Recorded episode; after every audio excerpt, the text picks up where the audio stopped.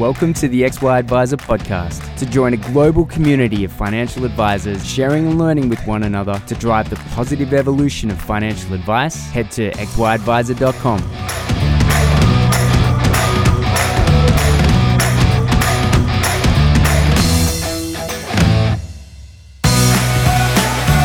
G'day, Clayton here from XY Advisor, chatting with Lewis all the way over in South Africa. Mate, thanks for coming on.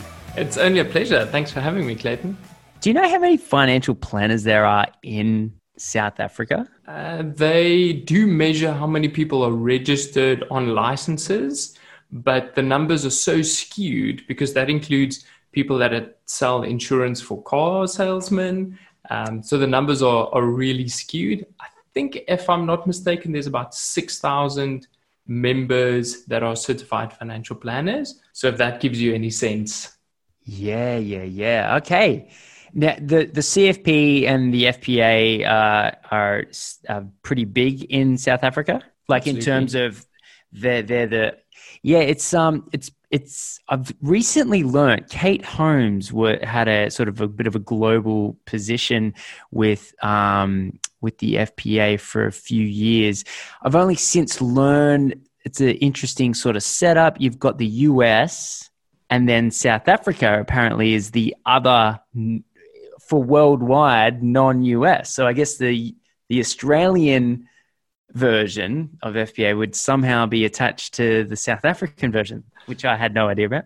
Oh, that's great. It just seems yeah. like these things are merging closer and closer, hey? You can pick up things from across the globe and use them in your business. Absolutely. And um it's crazy, man. Like it's crazy because here's a word you don't get to use very often zeitgeist right? Like the the the spirit of the age. And um and i feel like actually it's more than feel. I, I i'm I, if I sat down to do an empirical test on this, I could prove it, which is the world that the world of financial planning is changing massively, really, really rapidly, and I would say the world over.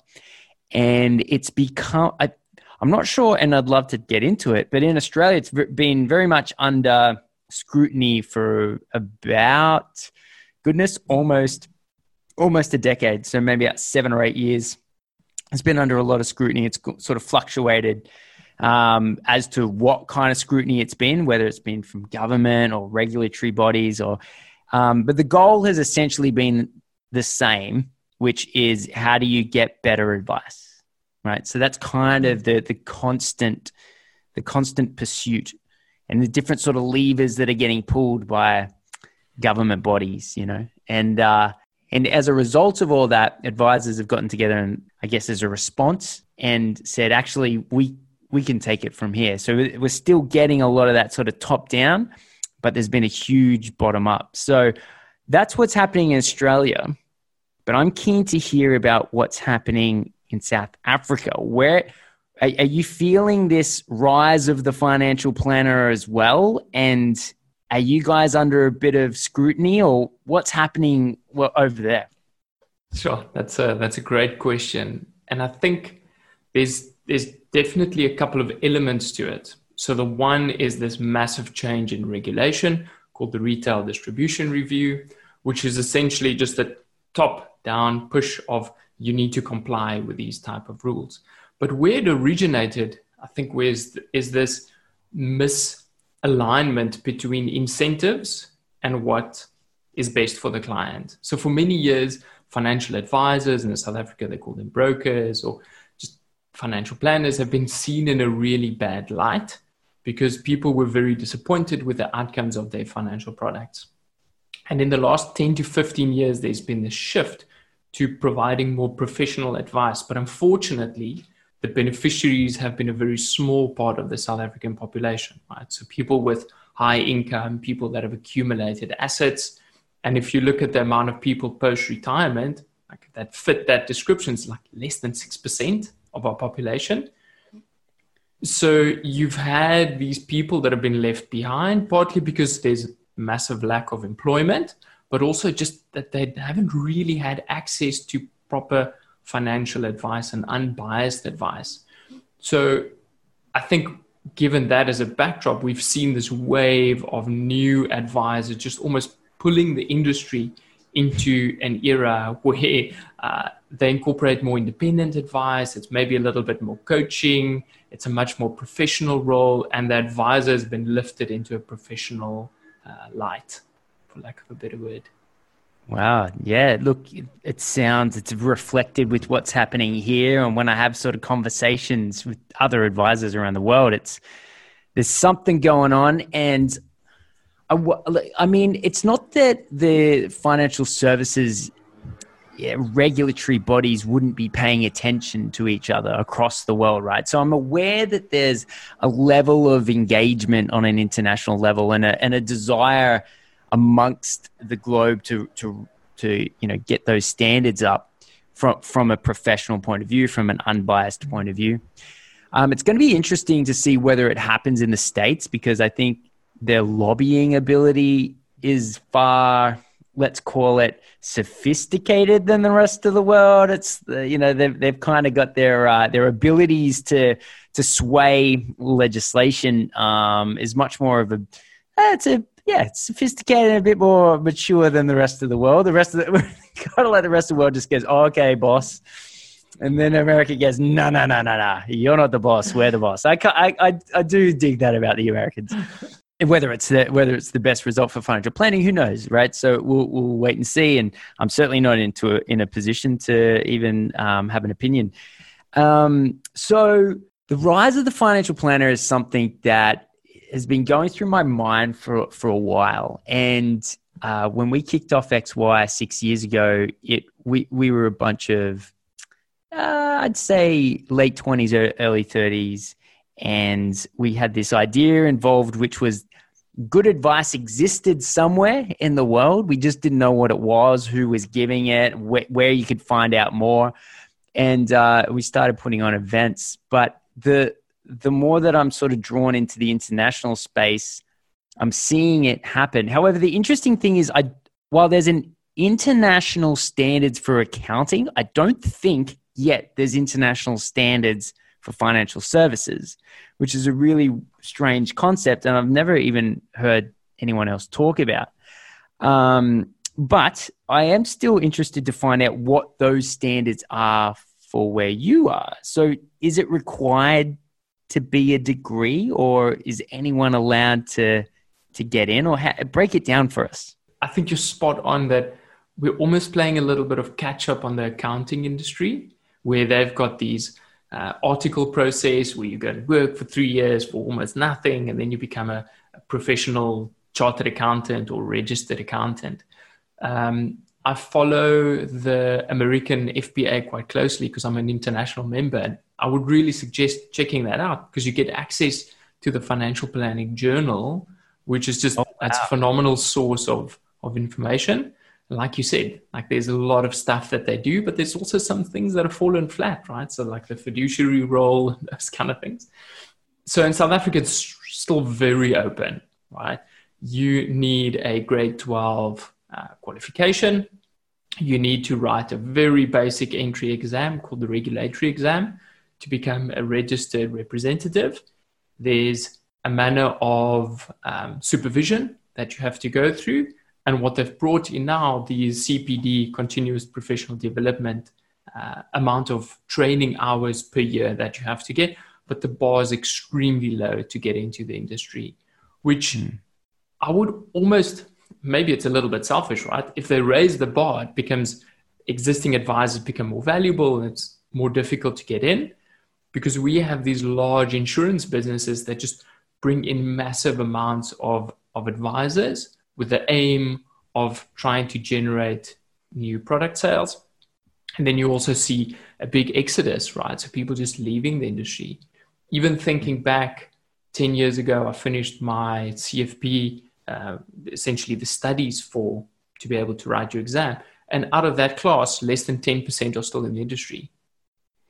Now that's definitely changing, wow. but it's a yeah. very small number. Yeah, that's amazing. Um, how big do you think the pool of people is in South Africa who could afford good financial advice? So if I approach it from the the angle that someone that's willing to pay, right, as maybe an, a monthly subscription or a uh, a project fee, someone that has a high income but haven't accumulated assets yet, I think mm. that pool can be massive, right? Unfortunately, those people tend to be the ones that are lured into high commission paying products. So they get a really bad experience from advice and they're just kind of anti advice. And if we can fix that component, I think clients can see, oh, my financial planner with my accountant and with my tax guy becomes so important that we're almost automatically seen as being a bit more professional.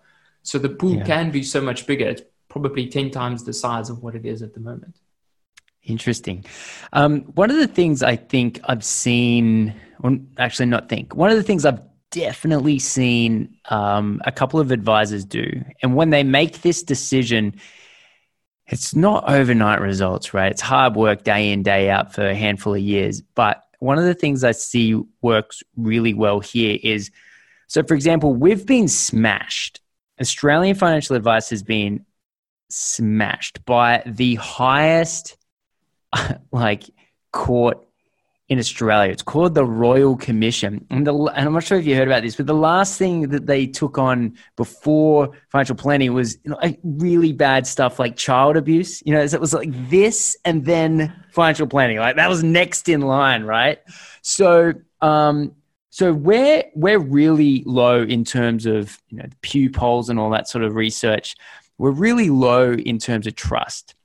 However, that situation has lit a firecracker up a lot of advisors and they've gone, okay, that's it. I just have to start talking to the market in a way that they'll understand me. I'm going to cut out the noise.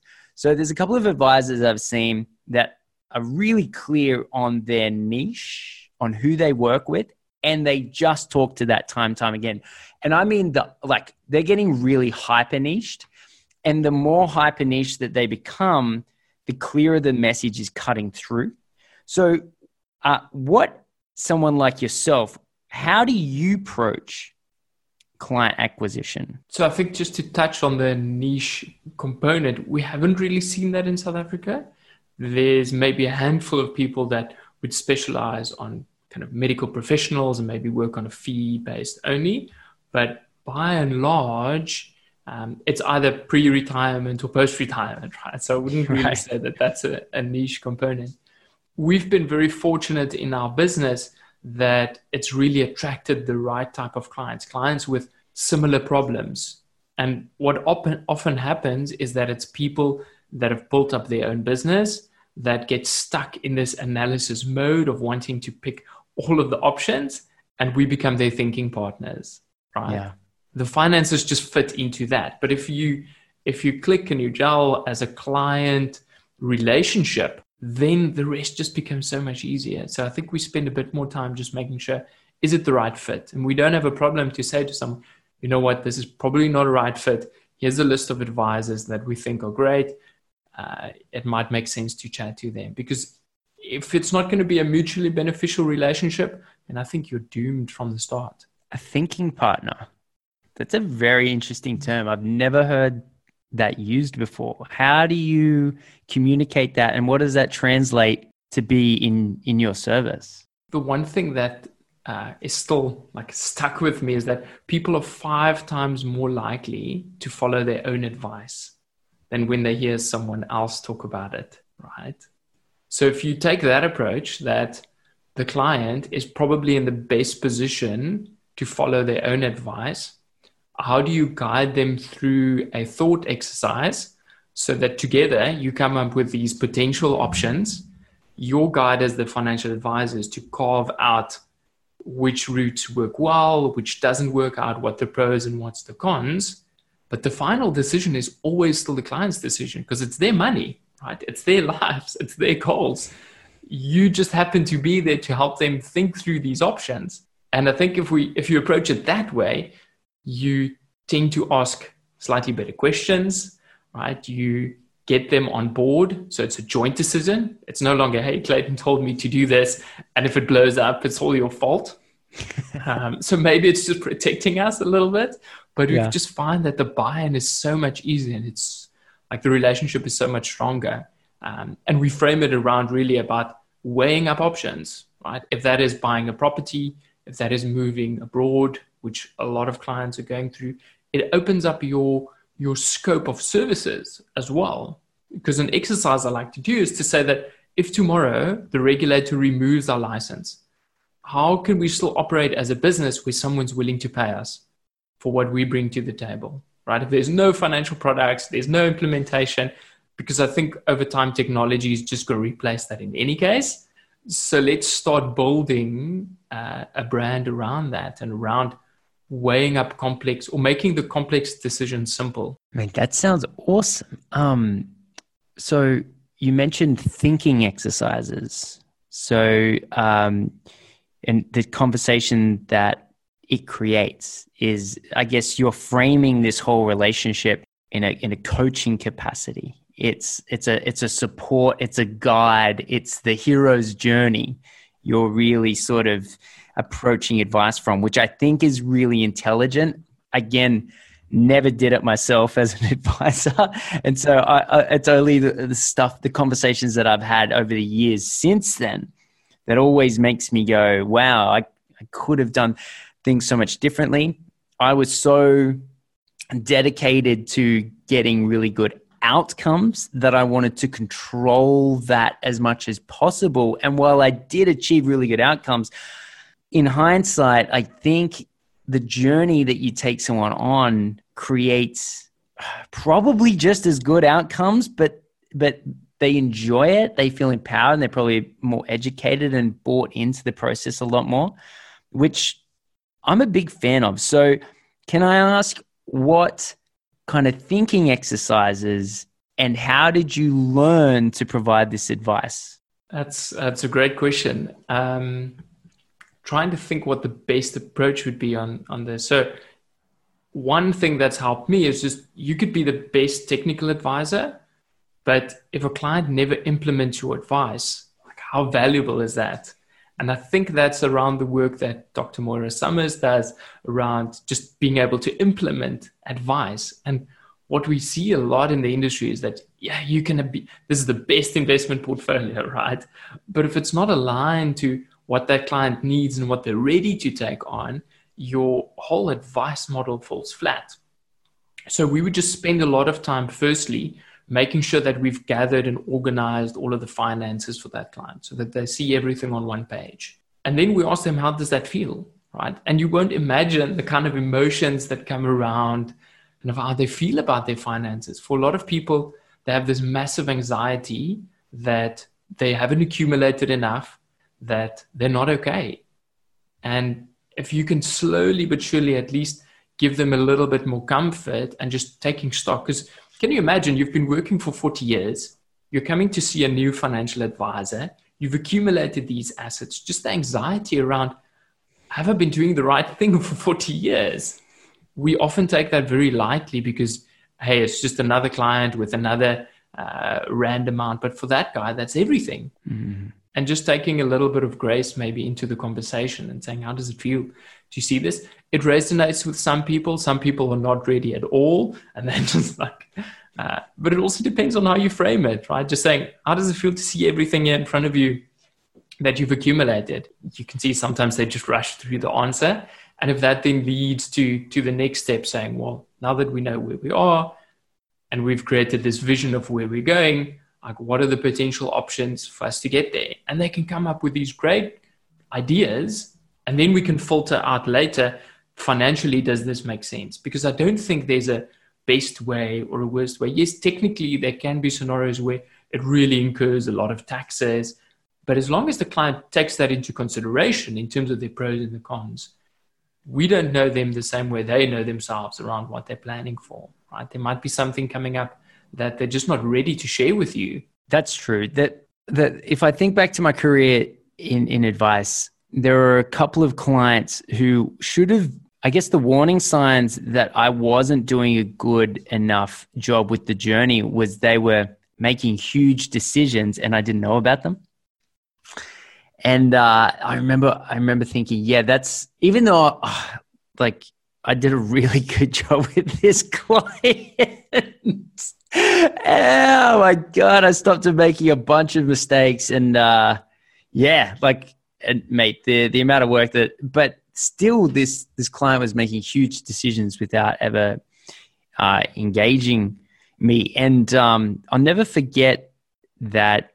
I it dawned on me that I'm doing something really wrong. Like, I'm I'm I'm doing a disservice to this client because in my mind, I'm doing a great job because I'm, wow, stopped you from making this mistake. So that, you know, that's, that was probably, uh, let's call it a 30, 40, $50,000 mistake, right? And within a short amount of time.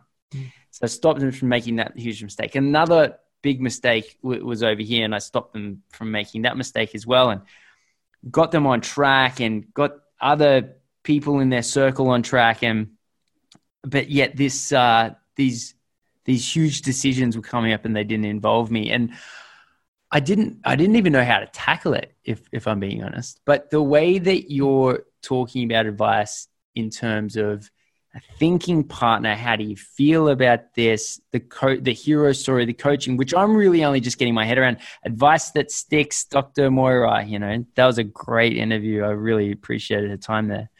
Um, yeah, there's there's obviously advice has come a long way in a short amount of time, and we've got some really intelligent people feeding into it now. Um, it's it's great to know that someone in South Africa is using the same words to describe advice that I literally just talked with uh, another advisor uh, just the other day, and so I love that this is all happening simultaneously across the world. Um, I'm interested to figure out your delivery of advice um, so to that end, I, we we sort of had a quick chat before we started, and you mentioned technology is an important part of your advice offering. So I like the way that you're approaching advice with the human centric view, with the idea that if you had no product, no license, what could you do? But then obviously being very compliant and having a license and using product. But it's a good frame. It's a good sort of litmus test or thought experiment, right? I, I like the framing for it the fact that you do both, like, have have the license and approach advice like that, I think is a really good combination.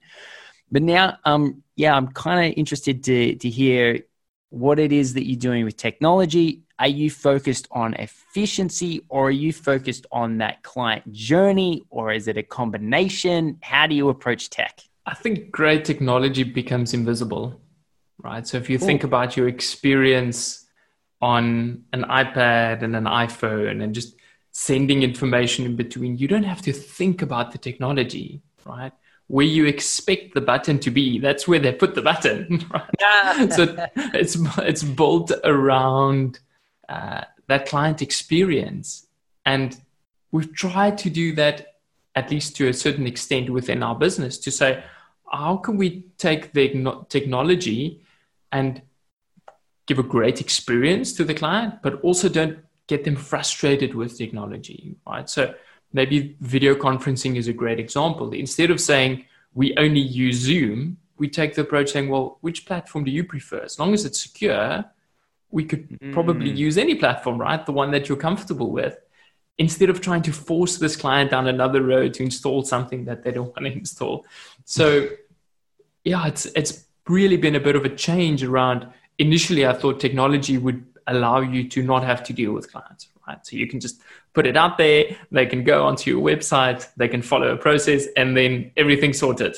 Yeah. But actually, it's actually allowed you more time to deal with the client so that the time in between client calls, which clients don't really care about, right? They don't care what happens between the meetings. They just want to make sure that it gets done, it gets done well, and yes. that, that they communicated in between that process. So we've tried to use technology just to speed that up in terms of communicating with them, making sure they know what's going on, making sure that it gets done. And that's actually it. It's as simple as that, right? And if your existing tools can do that, start using them. Because everyone's always saying, oh, which CRM should I use? Which business, which uh, software should I use? Probably the one that you already have, right? Just starting yeah. using more and more of it. Because if they didn't have the functionality, then they would die out. Right. So there's avid supporters of almost any technology. And the South African market is quite small in terms of what they offer, but you can look abroad. Just pick something, start somewhere, start using the technology around it and pick up those inefficiencies, right? So it doesn't mean have this like really complex workflow that no one really knows what's going on in any case.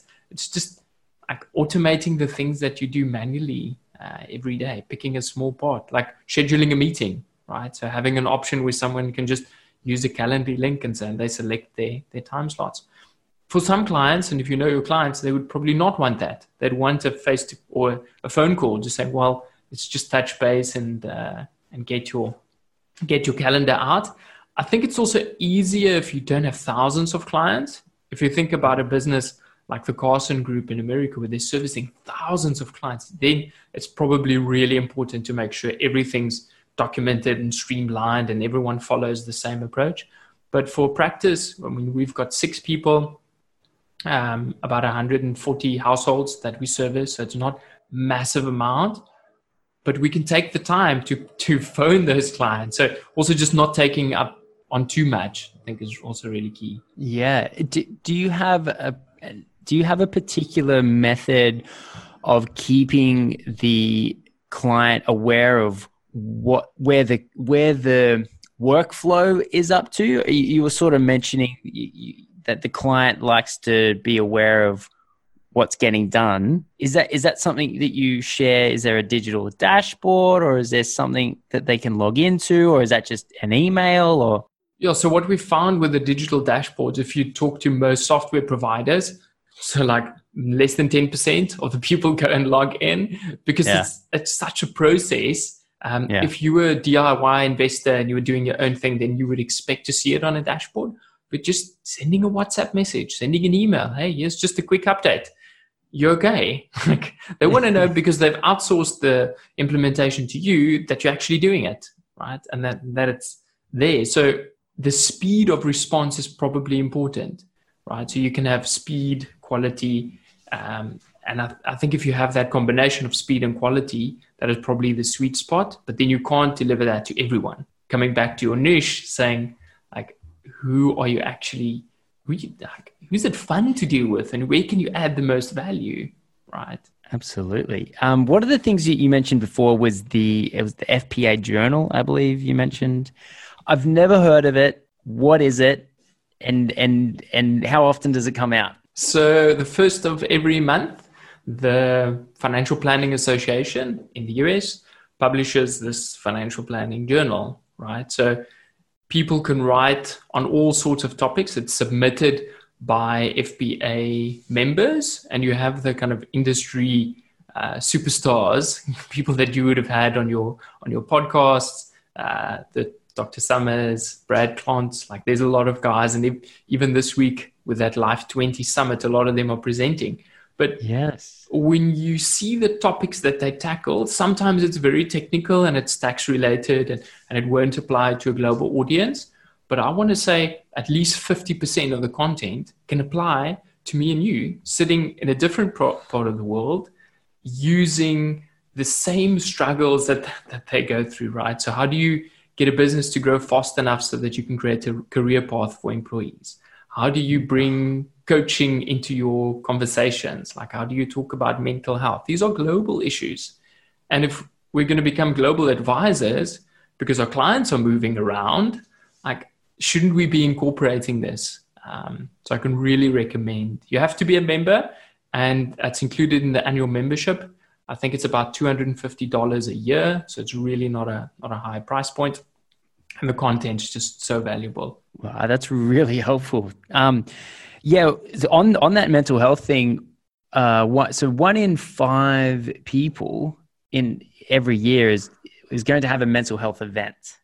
Now, um, during the the ten part podcast series that I did, uh, there's definitely a higher correlation of people with mental health um, problems in any given year are happening to those who have experienced early childhood events um, which I thought was really interesting. It actually came out of an insurance study that was done in the US about 20 or 30 years ago. They were like, how do we predict if someone's going to need a claim or not? And they found out that it's uh, events that happen to, to children, uh, which have long lasting effect. And so, um, and so it's, it's, I think it's certainly beyond the realm, and, and I would never imagine that an advisor would even touch on the idea of diagnosing or helping mental health problems. But but being aware that they occur and that they can occur is something that's certainly right now after this 10 part series it's really dawned on me um, and yet realistically i haven't heard a lot of talk about it uh, you hear a lot of talk about it in the general public and then you hear a bit about it in terms of the mental health of advisors, and that's in, in Australia at least. It's re- it's been a big topic for a while because it's been slammed to the extent that it's been slammed. Um, but how an advisor deals with their client's mental health is certainly a big thing, and especially, and if I think back again to my shortcomings as an advisor it seems to be that the I'm becoming a better advisor now that I'm not an advisor. It's ridiculous. Anyway, um, but but uh, but think back, I go, oh, so all these people that were retiring or preparing for retirement, I could see and I could speak to them about how nervous they were. In some cases, upset, and that transition. I mean, the more it was almost like the more successful, the longer working, the more prominent the position that the person was in, the more of a mental health effect that retirement was having on this individual. And for me, I kind of just was like, hey, like my job is to get you at that day. So we're planning for that day. My job is to get you there with the most amount of money so you can draw an income for when you'll never earn new new, new money again that was my job. And uh, I've realized that that isn't mine or wasn't my entire job. Um, my, it would have been to probably have someone that I would consider an imp- like a, a, center of influence we call here in Australia or a referral partner, perhaps. Uh, someone that I feel comfortable to hand clients onto because when I started my company in 2013, I had I had no idea who my client was. It was whoever would pay me, right? And so then I had older clients, younger clients, and then over time I ended up with this like pretty cool um, financial and lifestyle management framework. But when I first started, I and I, I grabbed a few of these older clients, and so they stayed with me the whole time. And um, and yeah, I just I, I should have had someone on you know on speed dial that it was like as a part of this process of you retiring i'm not the only one person you have to speak to like you I, I want you to speak to this person and i think you need to speak to this mm. person i think that there's because prevention is better than cure mental fitness is better than mental recovery there's all these really posit- positively skewed things that I just kind of saw it as, oh, they'll go through a bit of a down point and then, you know, they'll come up the other side when they get used to it and six to 12 months later. And uh, yeah, I don't think that's good enough. I think um, I think I should have probably had a better system. Oh no, no, I should have had a, a better system in place. Um, when it comes to mental health, is this something that is discussed it, within the advice community over in, in South Africa, or is that something that you and your team consider, or how, how does it play a role at all? I almost want to go back to that part that you said my role is to get you from where I am now to the day that you are no longer be going to be generating income. So the first part is getting you from here until until that day, right? Yes. And if we can do anything we can to get to make that journey smoother, everything else is just going to fall into place. So financial or, or, mental health in the South African space is still not discussed openly. Uh, it's much easier for people to talk about money and sex than mental health, right? So that Yeah. just I think that balance is getting a little bit uh, easier, but it's it's still almost to to an extent not seen as an illness, right? It's like oh okay, it's just something that you have to go and deal with. Um, a friend of mine once said that if you measure tire pressure, you change tire pressure, right? And what that means for me is that if you can sit with a client and they can they have the space to actually talk about something that is worrying them in a confidential space without the stigma of having to to see a mental health professional that starts changing something already. So it doesn't always have to be you know i need to refer you to speak to someone. That that is probably in the sense where there's a real urgency. So if you Mm. pick up uh, that someone has thoughts of suicide, then definitely you've the onus is there to actually make sure that their family supports them and that they're referred to a mental health practitioner. It's not something we do often, right? So we just start having that initial conversation around if there's things that are causing anxiety and, and depression, it's okay to talk about it, right? Mm. And that gets the client into the habit of saying, well, if I can talk to my financial advisor, maybe I can talk to my friends and maybe I can talk to my family. And the more they start doing that, the more acceptable it becomes. And just like you're reflecting back now on what you did, they can start reflecting back on what causes these things, right? So that they can get themselves into a position where they are more secure around that and they can enjoy their money, right? And they can enjoy their family and their friends. So it's it's kind of I would almost say a lighter touch than just oh we need to have this really deep discussion and I'm going to send you off to go and speak to someone. yeah, no. I think that that approach doesn't really resonate with me. Some people might uh, might resonate with that. But it's just saying no, this is no, a safe it space. makes a lot of sense. Make, makes a lot of sense of what you just said. Yeah, I think the whole purpose of that series was to try and equip advisors to be able to extend their ability to have the Mhm. conversation without bringing in other people.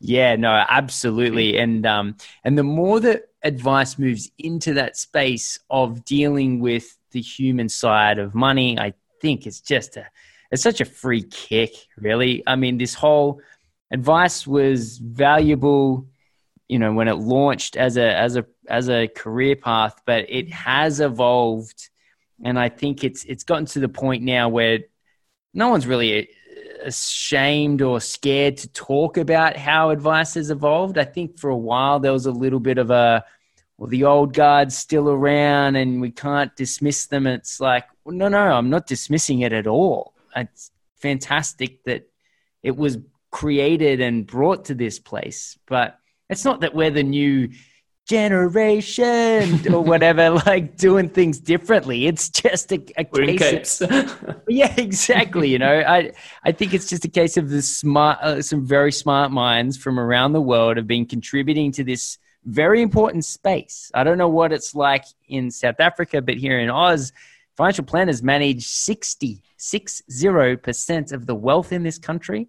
And there's trillions of those dollars. So it's an insanely important job and it's an insanely important career. It's, um, I, I'm, I'm often blown away that I, that I didn't even find out what financial planning was until like three years into my accounting degree you know, and, and I was sort of talking to someone and saying, oh, yeah, you know, I catch up with clients on a regular basis and we talk about the next 12 months. And they're like, well, if you talk about the next 30 years, then you're a financial planner. And I'm like, huh? Tell me more about this. So uh, it's it's ridiculous considering how important the conversation, the the the, the profession is, and how much of an effect the job has on each individual's life. And yet, uh, and yet yeah like we're only just now really finding our stride as a service delivery and as an offering um, and it's been super interesting yeah finding out about the people that are coming at it from a therapy angle. So they're super human that are now upskilling into the into the numbers side. Uh, it was what actually um, rick Kahler who uh, said um, on the podcast he goes you know you talk to a finance, uh, you talk to a therapist about money and they, they screech and run into the shadows. And you talk to a financial planner about, you know, emotions and they do the same thing. And so it's, it's how do you overlap those two things? And I think that has been, yeah, that's been the journey. And, and uh, I'm pretty, sh- yeah, I'm, I'm very confident advice is getting there. And I think it's rapidly, rapidly actually getting there on a global scale. So it's so cool to hear about um, what you're doing over in South Africa.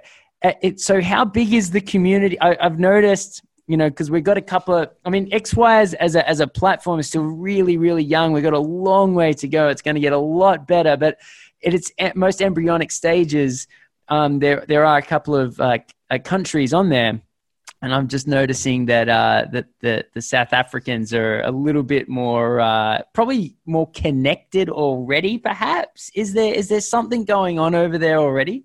Think we're very fortunate that we have product providers that are trying to build this community of advisors, right, without pushing their products. So there's a couple of the firms that, and they're prominent in Australia as well, that they're just putting people together saying we want to elevate the quality of advice. Because wow. if we know that advice is going to be around, that's going to be better for everyone, which which is phenomenal. I mean, it's so great to to see that, um, yeah. and that that view really does resonate with a lot of people because they're getting so much content and stuff for free that maybe they don't even have to go and look globally to see what uh, what's happening in the rest of the world. I do find that it's sometimes maybe a little bit behind the curve. Um, so kind of almost playing a bit of catch up of what's going on in the rest of the world because yeah. we're dealing with different sets of problems. But why not use that, right? If you can start off early sharpening those skills, and just bringing in another element of giving advice. It doesn't have to be your default and it doesn't have to be your only um, method. It's just adding to that toolbox, eh? Mate, that's awesome. Well, like obviously, I mean, as I mentioned before we jumped on, you, I, you, I think the way that you talk, the way that you approach advice, it's, you know what's interesting is like when you feel like you're behind the eight ball, you work really hard to get in front of the eight ball, and then you sort of at some stage you sort of turn around and go, oh, thank God, you know, like I'm not, I'm not sort of still behind the eight ball. And I, I like listening to the way that you talk, I feel like you've done that on an individual level, and it's really cool to hear. And uh, mate, yeah, like uh, clearly you are, uh, you know, someone to keep track of, and so it'd be awesome to stay in touch. Um, you know, maybe you know, do future podcasts or you know, work together on uh, doing some stuff in South Africa or whatever it is. But mate, thank you so much. Um, like it's awesome to to have some of your time. I know you're about to now jump on and watch the Life Summit for the next couple of days, so uh, I won't I won't sort of keep you from that. Um, but I really appreciate time. Really appreciate you sharing, and it's been awesome to hear your thoughts. Thanks so much, Clayton. It's been great, and thanks for the great work. I mean, bringing just the quality uh, that we can absorb anywhere in the world. That's just that's phenomenal what you and your team are doing. So keep it up. Awesome, man. Thank you. Cheers. Cheers.